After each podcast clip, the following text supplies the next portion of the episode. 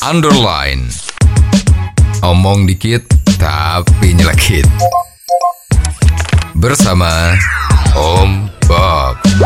Temukan di channel YouTube Om Bob Indonesia. Om Bob, rapor pemberantasan korupsi di Indonesia tahun 2020 menukik tajam. Dan yang bikin malu, rankingnya berada di bawah Timor Leste. Bagaimana Om Bob menggarisbawahi masalah ini? Ya ini kemarin ada dirilis kan hasil survei lembaga yang bisa dipercaya ya, Ya. bukan lembaga abal-abal. Itu mengatakan kalau tingkat korupsi di Indonesia itu makin parah. Ya. Bahkan dengan Timor Leste, tetangga kita negara yang dulu bergabung dengan wilayah negara kesatuan Republik Indonesia dan kemudian pisah, memisahkan diri yang direstui oleh PBB ya Ya. itu kalah. ya jadi Indonesia lebih korupsi dari sana. Ini memang bikin orang susah ya. Ya, ya. Bikin orang waduh Indonesia ini sudah berjuang mati-matian ya di dalam tanda petik itu ya untuk menghabisi koruptor. Ya. Tapi kenapa surveinya itu relatif kita tuh terus di bawah terus.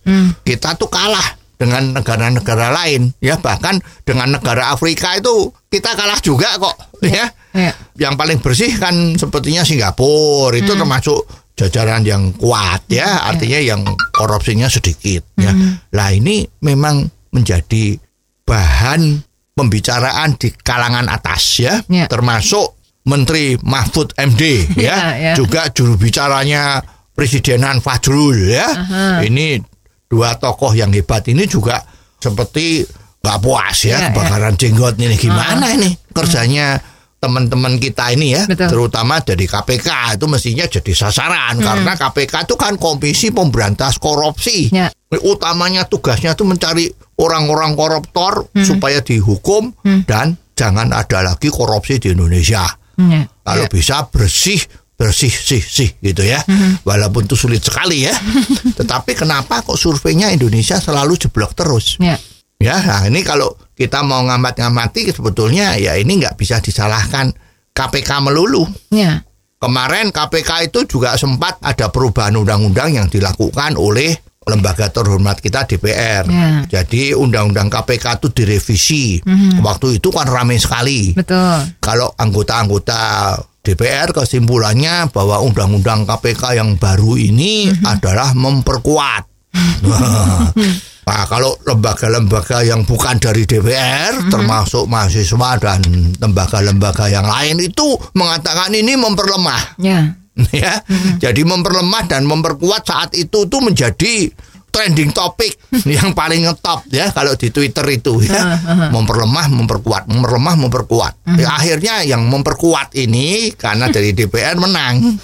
Jadi sekarang muncullah undang-undang baru KPK yang dikatakan memperkuat. Hmm. Ya, tapi kenyataannya survei tadi itu kok mengatakan bahwa kenapa kok korupsinya itu makin nggak karuan. Betul.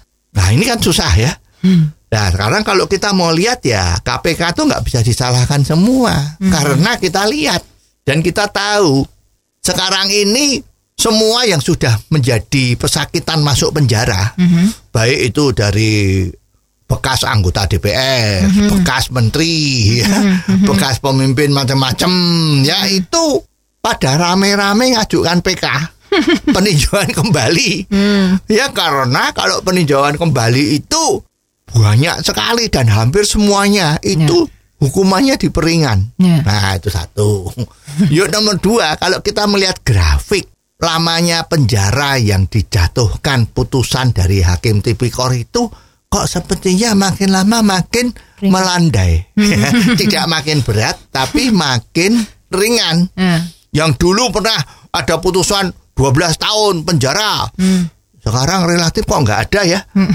Adanya lima tahun, enam tahun, bahkan Betul. ada yang dua tahun. Ya, ya. ya. Juga ada beberapa tempat yang malah dibebaskan Betul. karena nggak ada buktinya, katanya begitu. ya. Juga banyak yang dikeluarkan SP3. Ah. Apa itu istilahnya kan pokoknya surat pemberhentian karena sudah lama terkatung-katung tapi buktinya nggak ada terus jadi dia dilepaskan Ya, ya. ya. Nah ini kan menjadi susah. Tentunya model-model seperti ini juga ikut memperburuk pemberantasan korupsi di Indonesia. Betul. Jadi berdasarkan itu kalau singkat katanya itu adalah mulai sekarang semua orang yang mengerti ada masalah yang tidak betul jangan diam Hmm.